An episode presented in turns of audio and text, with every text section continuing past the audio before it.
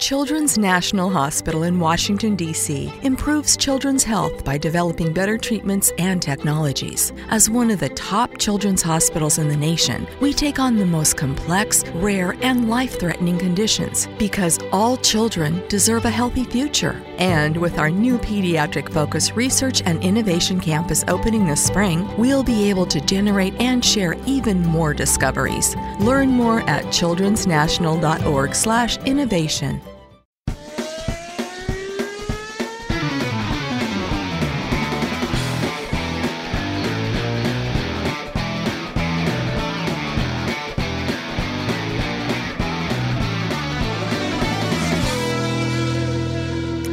guys, welcome. It's time for this week's very excellent episode of the Inside Line Formula One podcast. You know, guys, I usually do not watch replays of Formula One races, but the 2019 Brazilian Grand Prix was a rare exception. And it was a rare exception for Formula One as well to deliver such a mighty race. And Kunal, we had such a different, such a unique podium actually. So there was no Ferrari and there was no Mercedes on the podium. Guys, this was the first time since 2014 that that happened. And, wow. and I'm very sure all of you know this stat by now, but you know, the 2019 Brazilian Grand Prix is one of those races which you could keep talking about for the next 10 years, and people will still listen. It will be a race that will be remembered in the time to come. It will be a race that you, you know, won't think that, oh my god, can we stop talking about this race? You know, just like we had that oh, that's Glock moment, you know, also from the Brazilian Grand Prix. But I must tell you, the Brazilian Grand Prix this year actually reminded me of how Formula One races are, you know, blockbuster entertainment. okay, Kunal, that's a very good and a very sneaky plug.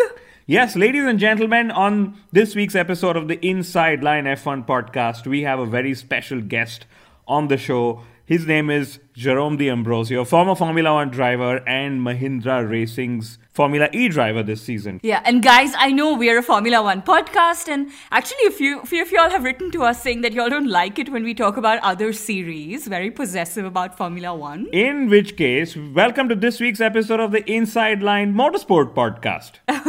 Yeah, and actually, Jerome is a former Formula One driver. So, guys, I think he anyway qualifies, right? Yes, We don't need to change the name of the podcast. We don't, yeah, thankfully. it's fine. all those creatives and stuff and all the approvals from our sponsors. Thank and- God he snuck in that one season with Marussia. Yes, so for those who are still not convinced, you know, we will still speak a bit of Formula One just to please you guys. And of course, we will talk about the Brazilian Grand Prix. Yeah. So, you know, this week, and not just in this week's episode, we're going to talk about the crazy, the insane, the amazing Brazilian Grand Prix. And, you know, guys, I have to share this with y'all. So, Kunal has sent the highlights of the Brazilian Grand Prix to at least like 300 people, literally. Absolutely, and I think that's one thing you all should do that as well. I mean, I don't know 300 people to send this to. you know 300,000 people. But the point is, you know, the Brazilian Grand Prix was the perfect example and perfect advertisement of what a Formula One race should be. And I don't think a lot of other motorsport series would even stand a chance against Formula One if Formula One was able to deliver such blockbuster on track action. But coming to those 300 people that, you know, I forwarded the race highlights to, I think you guys should all do that as well. I mean, let's face it, we have friends, family, sometimes colleagues and you know everyone else in our circles guys who are guys and girls who are sitting on the fence you know probably we like formula 1 probably we don't the brazilian grand prix is definitely one of those races to use to get those people on our side of the fence Actually, and I think the the boring French Grand Prix, you know, you remember that one. Oh, God. It seems like it was like a few gazillion years ago. Thankfully. Because every single race after that has just been so worth watching. Very exciting stuff. Yes, and to all those 300 people that each one of you will forward, you know, the highlights of the race to, I'm going to go back to that point. You can also forward our subscribe link to the Inside Line F1 podcast, you know, on iTunes, Audioboom, and Spotify, and all other places. We are always about building our listener base. Kunal, this feels like one of those dodgy pyramid schemes, you know. anyway, guys, if this is what the Formula One 2021 rules can offer, I say let's skip there immediately, you know, like just skip 2020 altogether. You know, apart from the non Ferrari, non Mercedes podium, I think the one thing that we all have collectively celebrated in the last few days is seeing a McLaren on the podium. Of course, we didn't really see them on the podium, but the fact that they scored a podium who would have actually thought of that happening this season? Yeah, and I hope Mercedes, uh, they're not already reconsidering their decision to supply Mercedes engines to McLaren. no, I really hope maybe it was good in a way that Toto wasn't there to feel that, uh, you know, in Brazil. But, um, you know, after seeing Pierre Gasly's Honda powered Toro Rosso outdrag Hamilton's Mercedes powered Mercedes, you know, McLaren must really be wondering if they created a monster in Honda and literally set it free at the wrong time. And uh, I can tell you that almost no one would have thought that Pierre Gasly would win that drag race. And to me, this is classic motorsport. I, I had goosebumps all over. It was absolutely 11 laps of madness. And I think the last time we had a drag race of this sort was uh, Valtteri Bottas and Lance Stroll uh, in Baku. Yes. And uh, Stroll was beaten to the line, but B- Bottas, of course, had a slipstream from uh, Stroll during that race. I'm getting very excited talking about it. so the situation was a bit different. Yes. So before we get to Jerome on the show, here's a quick few words on McLaren. And that's probably the be all and end all of all the Formula One talk on our show tonight. We will switch to Formula E, right? Zak Brown's smartest statement till date was when he refused point blank when he was asked if you know Fernando Alonso would be back in Formula One with McLaren. And as much as I'd love to see Fernando Alonso back in Formula One, Kunal, I really love what Lando Norris and Carlos Sainz are doing for McLaren. And for each other. I think I saw an Instagram story just a couple of hours before entering the studio for this show where Carlos Sainz was cutting Lando Norris's hair or something like that. you know, I think those guys are absolutely bonkers. Yeah, I think Ron Dennis must be wondering what's become of his team. I mean, can you imagine McLaren's corporate guidelines permitting something like this? No, I mean, the corporate guidelines would have been very clear. You have to go to this specific hairdresser in Woking and then ask him for a McLaren specific haircut and you can probably bill it to the team in Woking. That's what the corporate guidelines. Why bill it to your team when your room, uh, teammate can just do it for free? Right? Well, absolutely. And I'll tell you what else worked. McLaren talking to Formula One about their cars being missed on the broadcast feed. We actually saw Carlos Sainz overtake a car on the live race feed, and we didn't really have to wait a few days later to see it on social media. Yeah, but Kunal, it seems like McLaren forgot to speak to, you know, the, the podium department of Formula One because we literally missed Carlos Sainz on the podium. I mean, I guess everyone knew that Lewis Hamilton was going to be penalized. In fact, Lewis Hamilton knew it himself. Yes, he was pretty honest. Yeah, yeah. and if only the FIA had been quicker because it would have been such a treat to see Sainz on the podium, his first podium ever uh, sharing it with Gasly, who was also celebrating his first ever podium. You know, but the perks of not being on the official podium was that the entire McLaren team joined Sainz on the podium after the result was made official. And that probably went more viral than what people on television would have seen, you know. That is actually true. And you know what I really loved? I loved seeing Na- Lando Norris up there, and he was also celebrating. Kunal, it was actually also uh, Norris's first podium, technically. yeah, well, if we, since we're pulling this. Yes. And he was holding Sainz's champagne bottle. It was such a cute scene, actually. Yes, the cute pairing of Formula One, cute and fast and funny and all of that. But they should be on our podcast together. Yeah. Okay. Yes. They have the same dynamic as us, you know. Absolutely. Fun and funny. Okay. Can we move on? Yes. No. I. Jerome is waiting to be on the show. I think it's time to move wait, on. Wait, wait, Last question. Do you think the Netflix show is going to make an exciting episode uh, or an ex- episode more exciting than the Brazilian Grand Prix was? I think that is going to be a challenge. That is definitely going to be a challenge. You know, a good Formula One season probably works against good viewership for the Netflix F1 show. At least that's my hypothesis. Um, but I think on the Netflix show, I would love to see a Carlos uh, Lando bromance episode and all the fun that they keep doing time and again. That. yeah. But moving on, I must say that Formula One absolutely played with our emotions in Brazil, and for for the first time, or for the rarest of times, they played with our emotions in the correct way. That's what I really liked. Yeah. And uh, I also think that the result in Brazil had some karmic connection somewhere. So Carlos Sainz Jr. and Pierre Gasly, two drivers who were overlooked by Red Bull Racing in favor of Max Verstappen, scored their first podiums in Formula One together with Max Verstappen also on the podium. Yeah, it's funny. We've literally not spoken anything about Verstappen, uh, despite him being the race winner.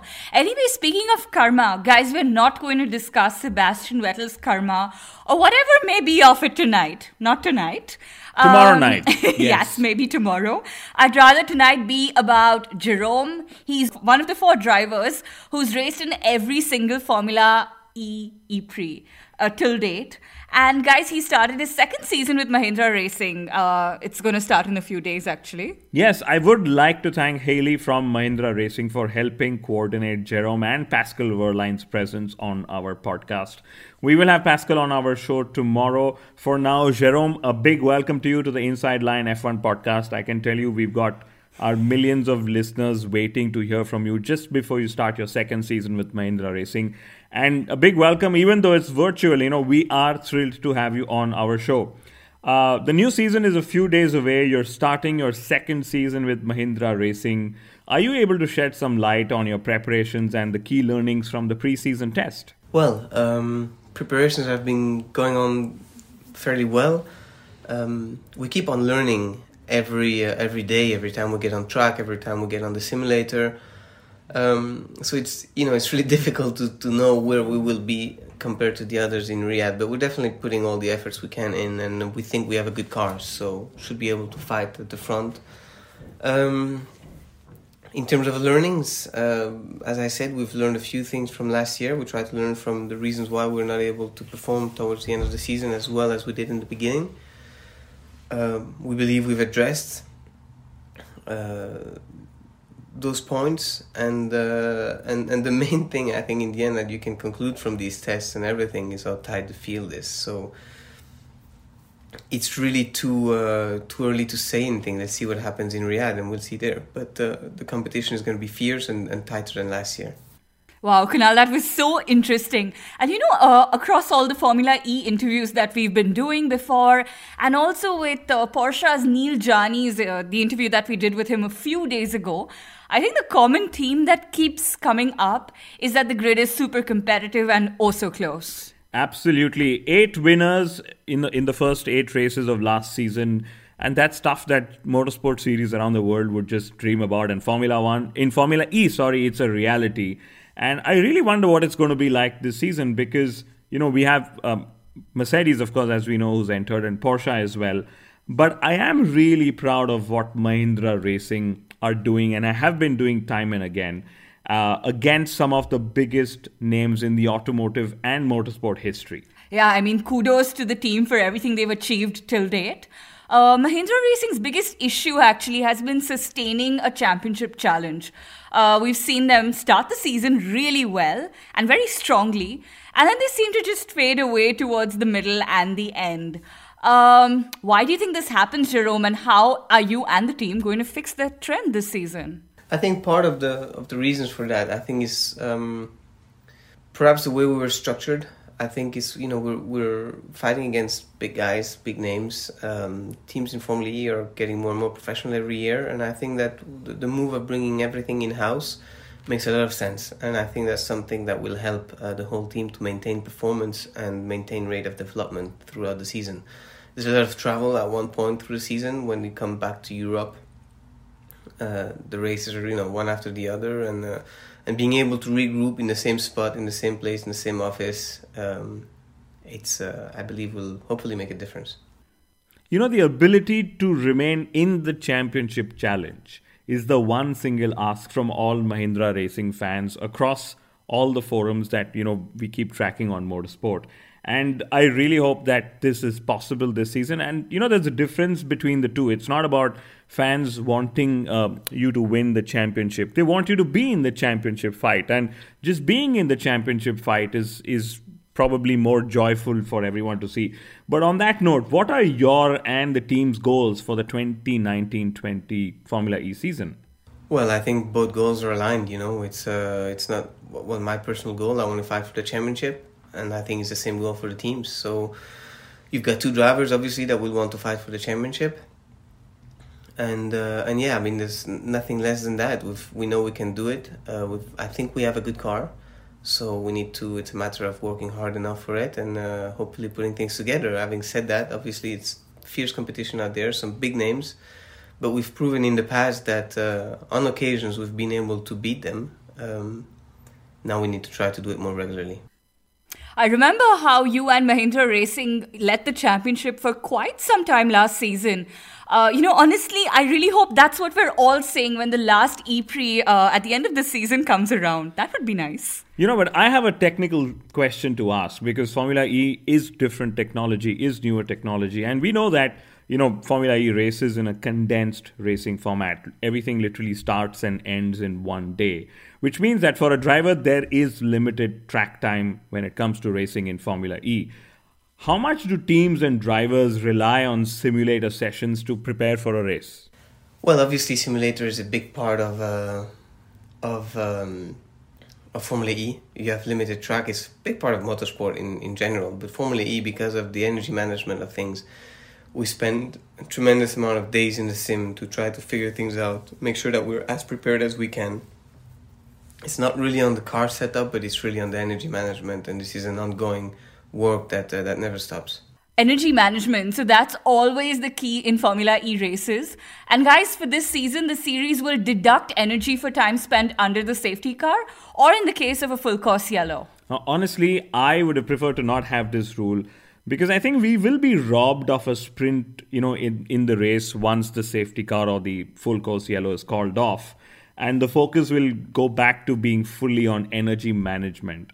And uh, we'll explain this later in probably tomorrow's episode when, you know, we have Pascal back. But for now, it's just back to you, Jerome. Yeah, so I actually have a very interesting question. Uh, so we know how Lewis Hamilton's Go Green message was actually met with a lot of controversy uh, because people thought that he's being very hypocritical just because he's racing in Formula One.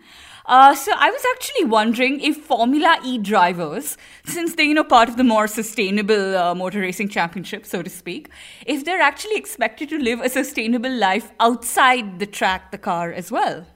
I don't know if there's uh, an expectation um, or not. I mean, obviously, I don't know what people expect from me, but uh, I think yes, it would be in a way a bit hypocritical to go out there and and you know push for. Uh, more sustainable development in the automotive industry and and and doing that uh, without trying to apply it to your own personal lifestyle i mean that doesn't apply only to the automotive industry but it applies to um, to way of living uh, and and I think of you know plastic consumption for sure water usage electricity usage. I do have uh, a small electric car at home that I use when I'm uh, when I'm uh, in Monaco because it's more convenient it doesn't make sense to do anything. I also do have uh, to be honest uh, counterbalance of that of some classic cars and, and old, old school things but they're used on, on, on on occasions, not on daily basis. And uh, on daily basis, I try really to to really have a, have a positive positive impact in, in, in what I do. And then other projects or other things, anything I get involved with, I, I like for it to have um, an impact, uh, an impact to it. Oh wow, I'd love to see your collection of classic cars. And I'd love to have a go in your Mahindra Racing Formula E car someday. It looks so cool. Very opportunistic of you, Kunal. Of course. I'm going to lay it down. Anyway, there is go green, go vegan, and all sorts of terms that we keep hearing time and again. But I think that, uh, like every other business, Formula E things go big. They're expanding the number of manufacturers, they go into newer venues and whatnot. But in your view, Jerome, what does Formula E need to do to continue growing as a championship? I think we we need to make sure we keep um, we remember what makes Formula E so successful uh, and makes Formula E so successful and growing so fast. Um, I think there's a combination of different things. It's the core the DNA of the championship. Um, we're close to fans. We're reaching to people. We're accessible. Um, I think also in maintaining the right amount of development on the car on the areas that are relevant to manufacturers um, that will continue to attract them uh, which means we need to contain the costs uh, and, and and that's an important thing and it's not easy when manufacturers are all in because at one point then it's becoming a war of development and so on and that's fine until the development is relevant to a road car. Uh, we don't want to get into a, an area where you start developing on aero and stuff like that because that that's not that's not the point. Um, yeah, I mean all these little details and, and keeping the core values and then just hopefully it will it will keep on growing. But uh, but but yeah, I think that we've made a tremendous uh, we've made tremendous progress in a short period of time, and in those fast you know in that that motion and and that those fast. Um, changes it's it's important to, to remember where, where you're coming from and why actually people liked you in the first place Thanks, Jerome. That's a very interesting perspective. I think it's so important to not forget where we come from and, you know, why people like us. And I really like the fact that, uh, you know, along with being sustainable, Formula E wants to be affordable as well because, you know, lots of other motorsport series want to sort of be seen as exclusive and the ones that you can't afford and so on. So hats off to Formula E for literally trying to change the, the landscape of motorsport. And the one big thing about the landscape that I love about Formula E is that it, you know, it takes motorsport to the masses.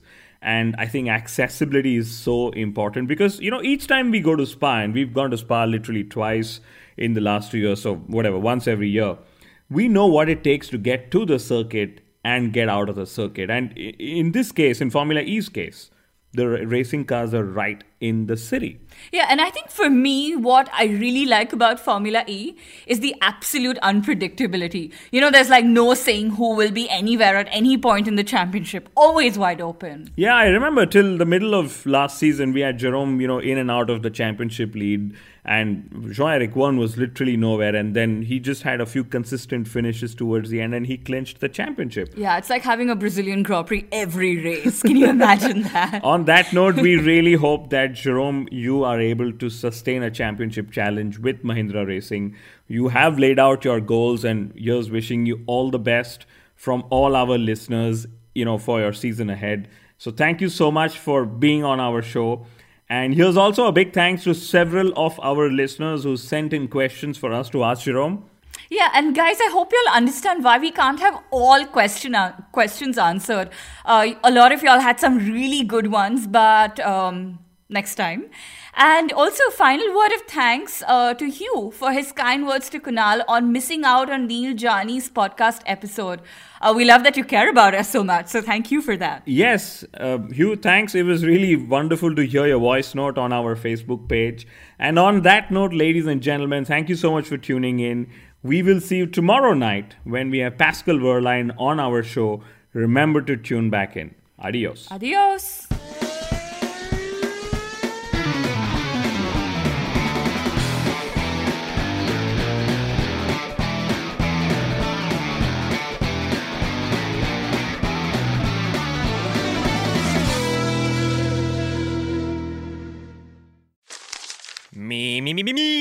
Also you. The Pharaoh fast forwards his favorite foreign film, Powder Donut. okay, what's my line? Uh, the only line I see here on the script is get options based on your budget with the name your price tool from Progressive. Oh man, that's a tongue twister, huh? I'm sorry, I'm gonna need a few more minutes. bulbous Walrus, the Bulbous Walrus. The name your price tool, only from Progressive. The owl ran afoul of the comatose coxswain. Progressive Casualty Insurance Company and affiliates. Price and coverage match limited by state law.